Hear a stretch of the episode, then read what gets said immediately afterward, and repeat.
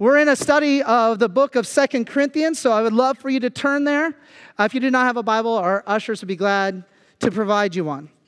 Second Corinthians chapter 4 is where we'll be. To give a little context to what we've been doing over the last few weeks, uh, in, in chapter 3, uh, leading into this, Paul is talking again to a church that he had founded, he had planted, and they were in conflict with each other. They had kind of gotten to a place where they were not dealing well with his instructive teaching that was constantly dealing with things that they weren't doing well with. It's kind of like that parent child relationship where the child finally says, I'm fed up not meeting the standard that my parents have. And you begin to rebel. And that's kind of the relationship and where it's at at this point is that Paul has a church that he planted and invested a lot of time in that now is not wanting to hear from him. But yet they're struggling. They're, they're struggling to move forward. And one of the reasons why they're struggling is they're sitting in the city that's known for its promiscuity. I mean, it is a city filled with prostitution. It's a city that, that was very worldly. And now this little fledgling church is starting to have an impact upon this city, and the city doesn't like it. And they're starting to face consequences of that disdain for their message because there's a lot to lose when your city gains most of its profit through things that aren't exactly biblical or godly. And, and so they were a threat. The church was a threat to society. And so the, the people were starting to face persecution and, and they were starting to feel the pressure of it. And as a result, they're also becoming discouraged. So, Paul, who's got a broken relationship with them, wants to speak into them, but they're discouraged and they're not wanting to necessarily hear from Paul because in the past, Paul has spoken some hard truths. So, is Paul going to be the source of their encouragement? Not likely in their mind, but yet that's what Paul is exactly trying to do. And so in chapter three, he speaks to them in the midst of their discouragement, saying, Listen, you are competent and you should be confident in what God is doing in you. God changes life. He is the source of life changing power, not you. So you don't have to worry about your competency. Just continue to keep your eyes on Jesus and pursue Him, and He will change your life. He is the one that creates this ministry of the Spirit who makes you righteous. He is, you know, righteousness on your own, you can't achieve. We would all fall short if we're trying to earn favor with God by what we do. We would fall short. And, and so God knew that, and He sent Christ so that on your behalf, you can discover the good news and the glory of the gospel. And he, then he talked about two things that happen. If God is changing your life, if He's changing your life, then and you're staying near Him, then things are going to begin to happen to you that you can't even see on your own you're going to begin to smell of something different. He talks about that for those who are being changed every day by Christ, they become the aroma of Christ. And so, as you, you know, if you go into a place that has a particular smell, you stay there long enough, you will begin to smell like that place. And when you go elsewhere, people will smell that you've been somewhere else. And the same way, if you're being near Christ, you'll begin to smell of Christ. And that's something that, that you don't create, it's something you absorb. And that's what he's saying is that, listen, church, church in Corinth, do not worry about competency. Do not worry about confidence. Just be near Jesus and you'll begin to smell of him, and people will smell you and it will point to something else. It'll point to Jesus that's in you. And then he says, not only will you begin to smell of him, but there's going to be a tangible evidence that your life is radiating something different. And that's where he talks about you are the radiance of Christ. That as he changes you, you become that, that, that light that is shining out in the darkness, and people are looking and saying, Where does that come from? Because I'm looking at you and you're just a commoner. You're just a normal person, but yet there's something coming out of you. And so he's laying this, this foundation that they were struggling with security and confidence. And he's saying, listen, your confidence isn't in you, it's in Christ. Let him continue to change you. And so they have an important ministry in that city in Corinth. So now Paul kind of says, okay, now that you know and understand that, that Christ is the source of what, he's, what is changing in you, and you become that radiance and that smell, but he wants you now to, to be confident in this ministry and see that you do indeed have a ministry, which is where we pick up in, in chapter 4, starting in verse 1. So let's begin reading there. It says this Therefore, since through God's mercy we have this ministry, we do not lose heart. Rather, we have renounced secret and shameful ways. We do not use deception, nor do we distort the word of God. On the contrary, by setting forth the truth plainly, we commend ourselves to everyone's conscience in the uh, sight of God. And even if our gospel is veiled, it is veiled to those who are perishing. The God of this age has blinded the minds of unbelievers so that they cannot see the light of the gospel that displays the glory of Christ, who is the image of God. So, for what we preach is not ourselves as your servants for Jesus' sake, uh, but Jesus Christ as Lord is what we preach, and this for ourselves for Jesus' sake. For God, who it is God who said, "Let the light shine out of darkness." And, may, and then he made this light then shine in our hearts to give us the light of the knowledge of God's glory displayed in the face of Christ. So let me stop there and then we'll continue on here in a moment. So he starts with this phrase. So we have this ministry. Okay, so he's speaking to a group of people. He's just said, listen, you are competent ministers in Christ. He's the one radiating through you. He's the one that's making you smile. He's the one that's making you effective and changing hearts. It's nothing you've done, it is merely a work of God in you. So you have this ministry. He appeals to him. You have this ministry. So he goes back, if, uh, just to highlight again, in chapter three, he highlights what that ministry looks like. So let's just look at it. So it's a, it's a confident ministry as he ends that chapter three. It's a confident ministry that brings life, verse six of chapter three. It's also a ministry that brings salvation. Verse 11 of chapter 3. It brings salvation where we can have this hope to be changed and we're no longer and separated from God, but we're now with God. And then the crazy thing, verse 9, where he says, and this ministry declares a message that says, and you are now in the eyes of God righteous fully acceptable, pure in the eyes of God, and capable of walking into the presence of God without fear because of this ministry that's being done in you. And all of this, verse 18, is a ministry of transformation. It's a transformation where you and I might have been this before we met Christ, but now we are becoming more and more like Him. And it's changing us every day from the inside out. So, this ministry is significant. So, we have this ministry that he says in verse 1 again, we have this ministry. So, therefore, don't lose heart. Don't be discouraged. Don't feel incompetent. This is an incredible ministry we have. But then he compares it to a different ministry. Verse 2, look what it says. It says, Rather, we have renounced secret and shameful ways. This is a different type of ministry. We've renounced the other type of ministry that has secret and shameful ways, and we do not use deception as this other ministry has. We do not distort the word of God as the other ministry might do. And on the contrary, we set the forth set forth the truth plainly. We don't commend ourselves, uh, but rather we commend ourselves to everyone. And, and, and we do so before them and in the sight of God. So it compares to two different types of ministry. There's ministry that happens where a lot of the dealings become self motivated or it becomes about an agenda.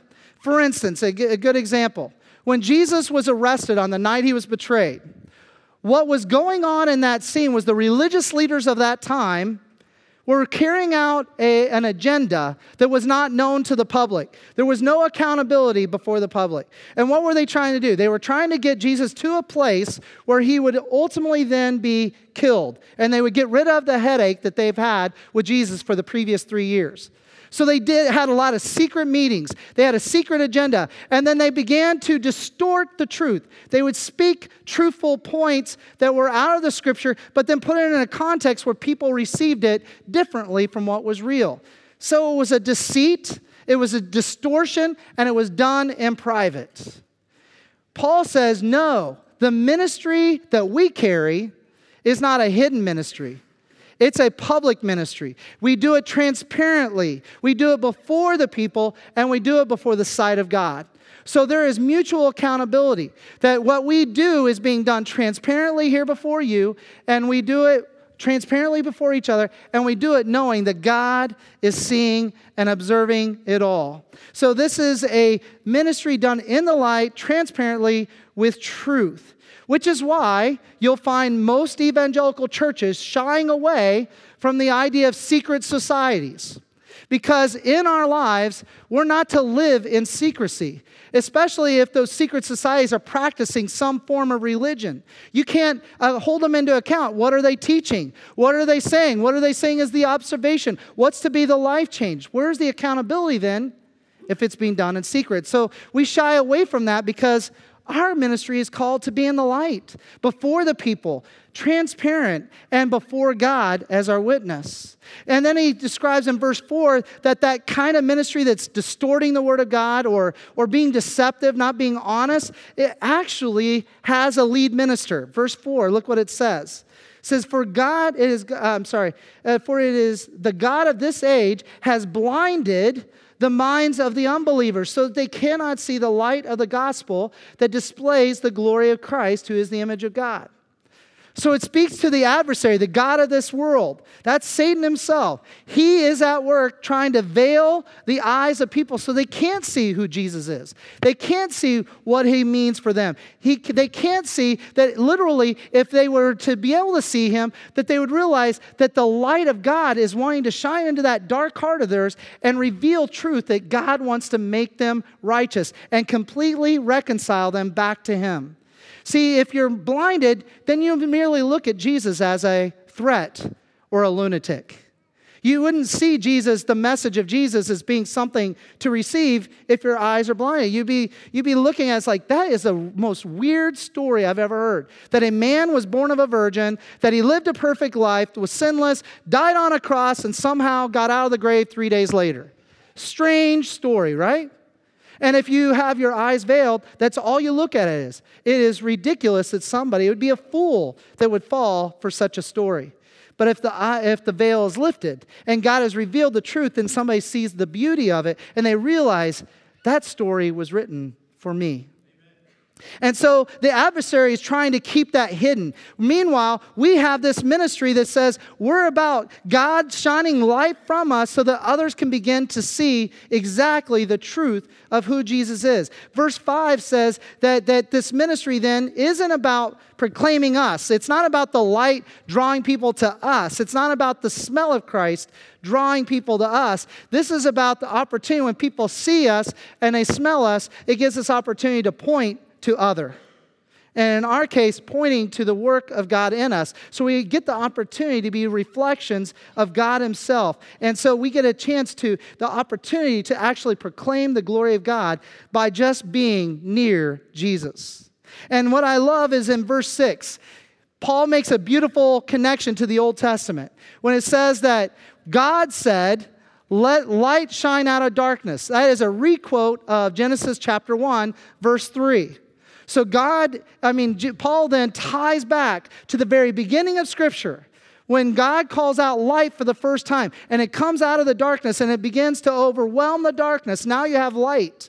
He says, in the same way, in this analogy, that what was once dark, the hardness of your heart, all of us who are now in Christ, our hearts used to be one of the darkest places on this earth.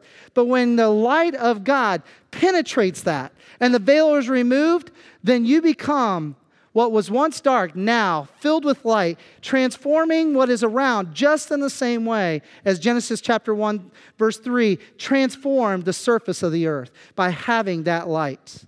So God uses us as vessels that were once dark to now become the ambassadors of that light.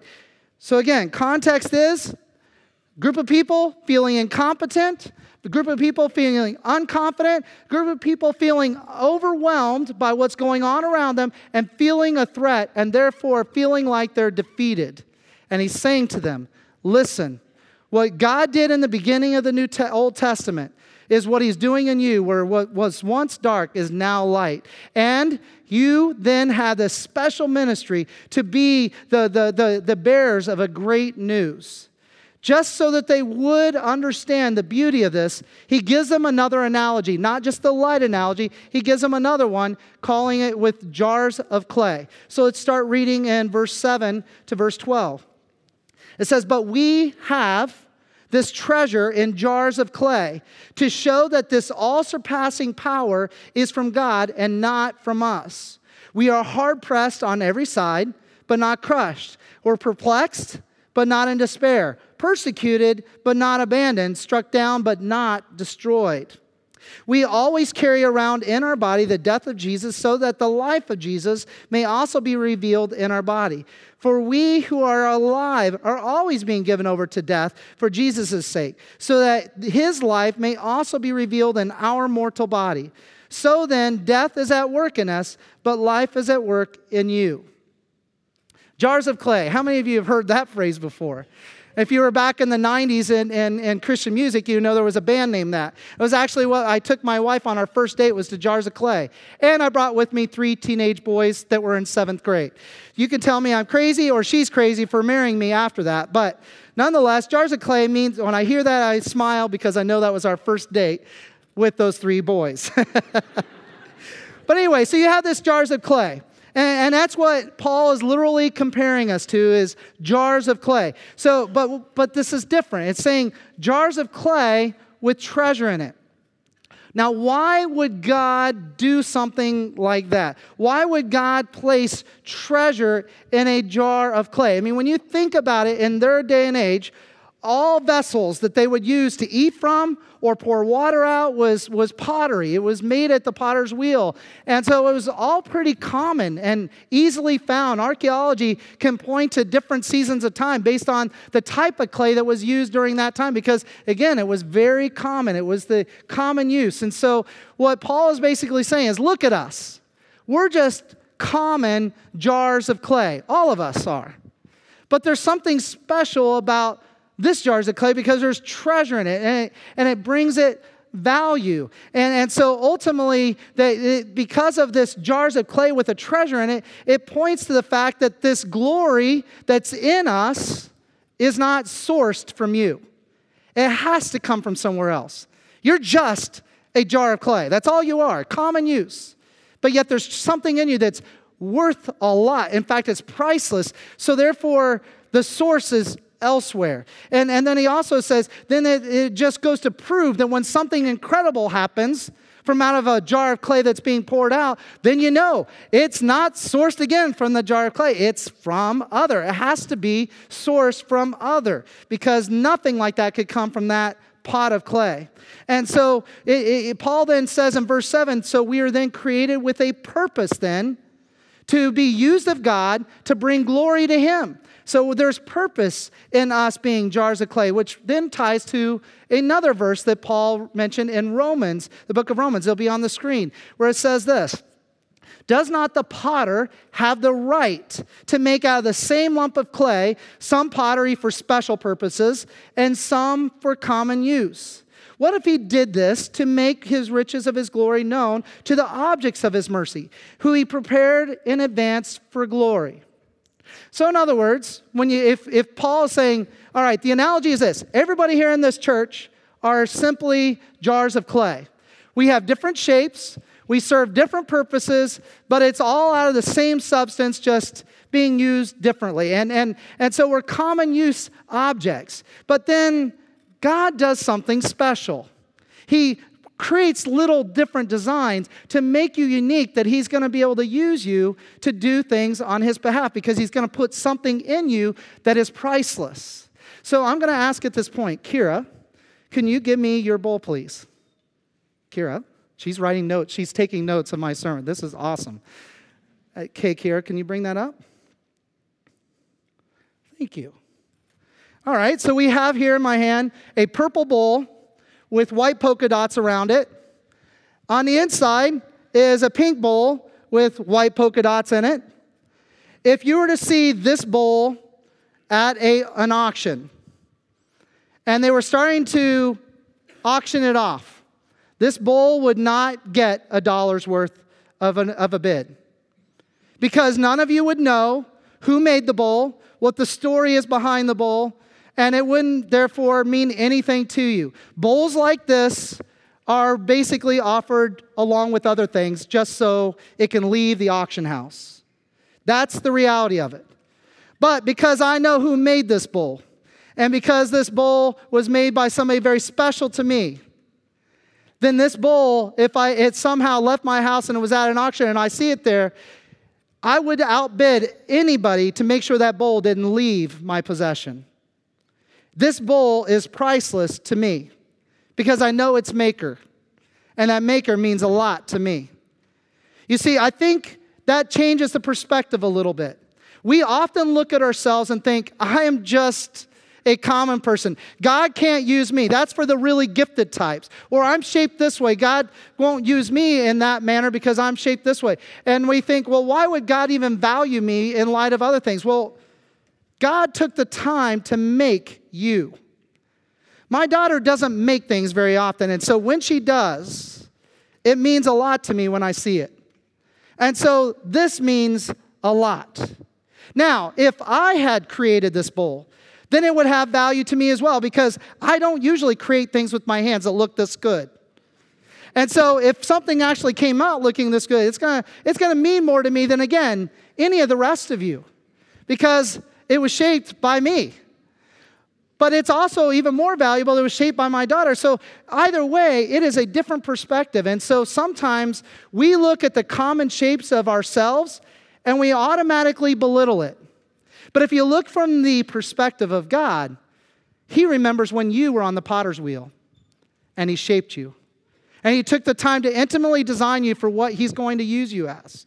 So then, for Him, He looks at you while you might be seen as noble uh, by some and ignoble by others, or just common by most. It doesn't matter. He sees you as He shaped you and for how He's going to use you. And then He puts something valuable in it and then it means a lot. At auctions, sometimes when they get bowls like this, they'll put something in it to make it more valuable so that, again, it will go out the door. And so sometimes if there's a bowl like this that'll be at an auction, if there's change in it, they'll shake it around. And people are listening. I hear quarters, I hear silver dollars. I'm going to bid a little bit more. And that's what they will do because they, they hear that there's something actually valuable in it. Well, guess what? God puts invaluable stuff into us. Those of us who are common, just normal, normal people, He will put something so priceless in you that others will begin to see a value in you that maybe even you don't see. God sees you very differently than maybe you see yourself. And unfortunately, a lot of us live under the lens of how we see ourselves, and it's not often a good thing. We think of ourselves as being not talented enough, not being outgoing enough, or not being gifted enough to do anything on God's behalf. Yet, what he says is, I created you. I spent the time with you on the wheel, shaping you as to way your shape, and I'm going to use you. I'm going to pour into you something so valuable that, that others are going to be shocked. Why would you put something that valuable into that vessel? It's because he wants people that see that vessel, that experience what's being poured out of that vessel as not being from that human being, but being from God himself. That's the analogy he's playing out here is that, that just as the, the clay pot's value lies mostly in its context, on uh, contents, so also our value is greater when the treasure of God is what's in us. We might be common Eh, but there is potential, but our potential will never be utilized unless the source of our potential comes from God Himself.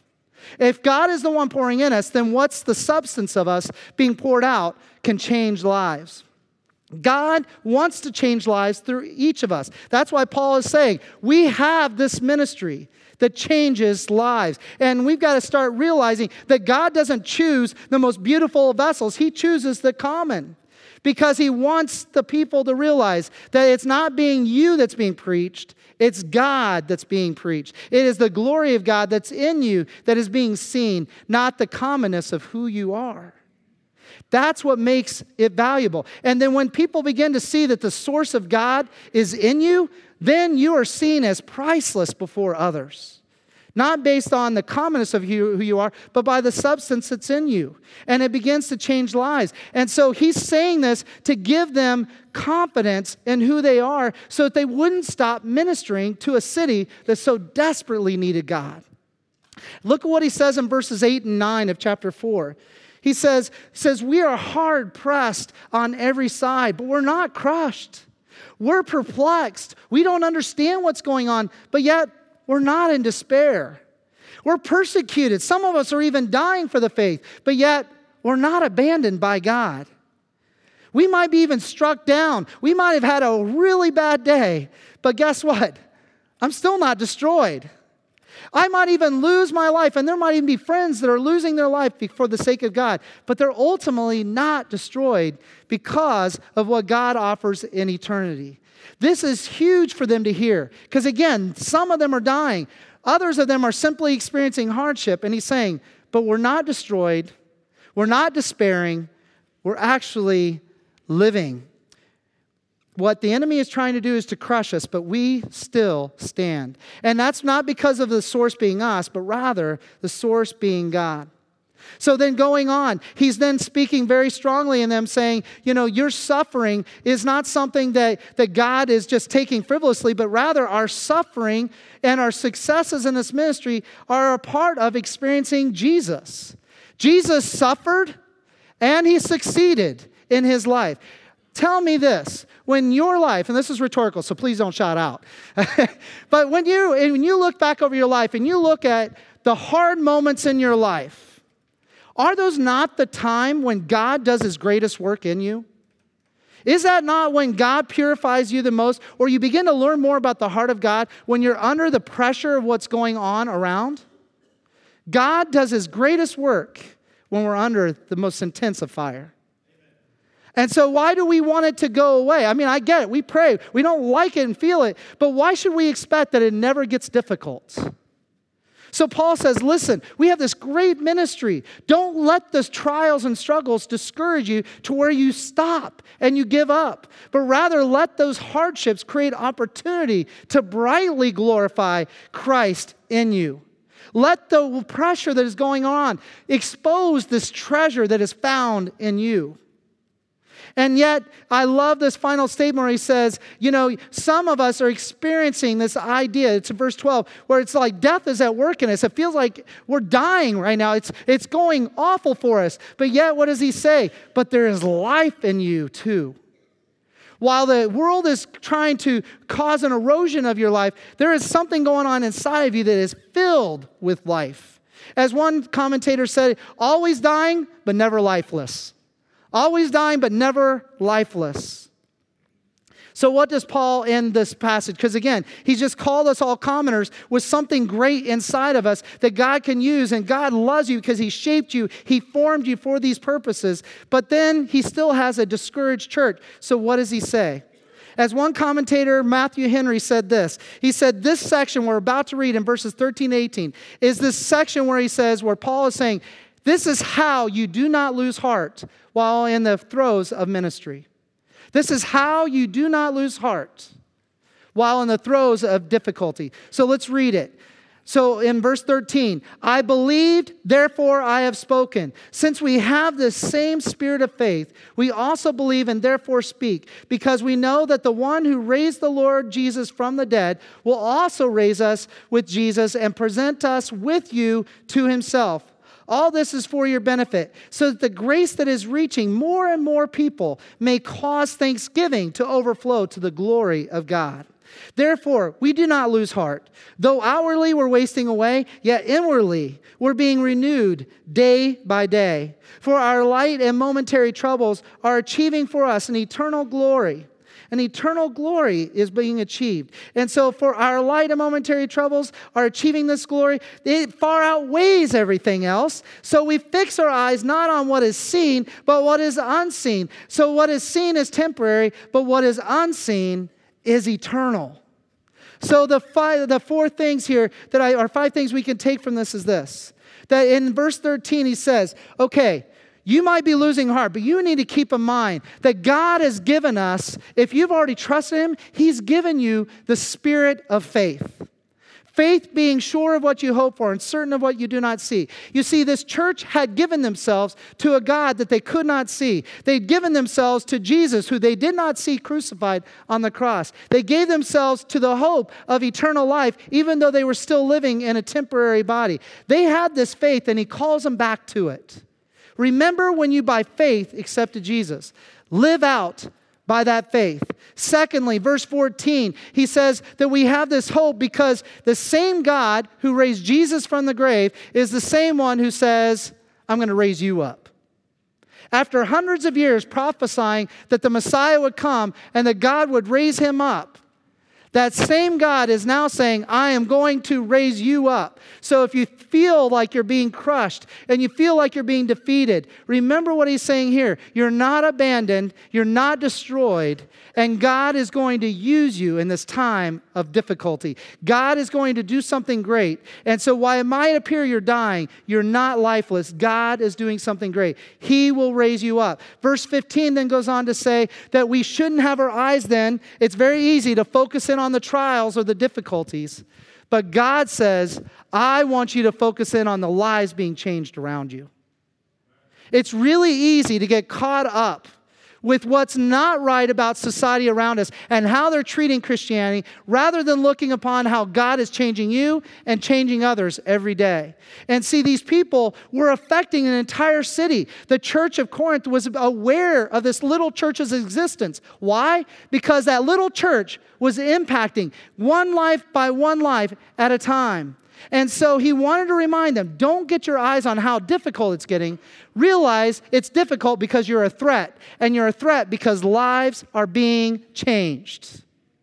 We've got to have a different perspective. They needed a different perspective. They needed to look at not how hard it was getting, but look at why it's hard and realize it's because God was changing them, and as a result, God was changing others. Verse 16, he then says, then we're to rejoice then. We're to get excited about the fact that while our outward appearance might be decaying, but inwardly, we're tra- being transformed. We're becoming more like him. We're becoming more hopeful. We're becoming more confident and competent because of what Christ has done. And then ultimately, verses 17 and 18, he says, So, we're to fix our eyes not on the things and the suffering around us, but be aware of what God is doing around us. But ultimately, we fix our eyes on eternity. This is where we fix our eyes on the one who is changing us, that we can get through whatever temporary challenges we have, because the ultimate permanent opportunity is being with God for eternity. And so, if we realize that we have this prospect of eternity ahead of us, then how can we not be able to sustain through the temporary now? God wants to change our perspective, and some of us need to change how we look at ourselves. Again, most of us here in this room that have known Jesus for any length of time would, would often say, I'm not the likely person you would, God would ever use. I'm, I'm, I'm going to put myself on the sideline. God couldn't use me. But the reality is, God wants to use you and change you. And so we need to let the work of God continue on in our lives so that He can use us to transform the lives of others people, not by us as being the source, but rather the treasure that is in the jars of clay. Would you pray with me?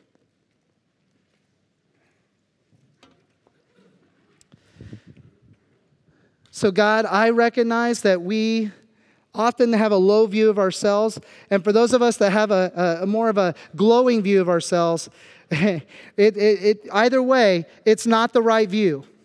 Either way, it's, it's taking a long, uh, the wrong look at what's going on. The beauty is that when you take something simple and you put something that's priceless in it, it only goes to show that God's at work and that God is the source. So, God, I pray that you would cause us that if there's any insecurity or if there's any too much or if there's too much confidence whatever it may be that you would work and help them come back to a place where they're merely recipients of something great that comes from you.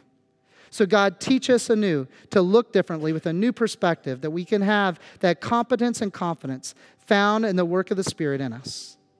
In jesus' name amen. So we've talked about smelling good looking good, and now receiving. All of that source from God the smell, the look, and the substance. We're merely the treasure recipient of being the bowl, the pitcher.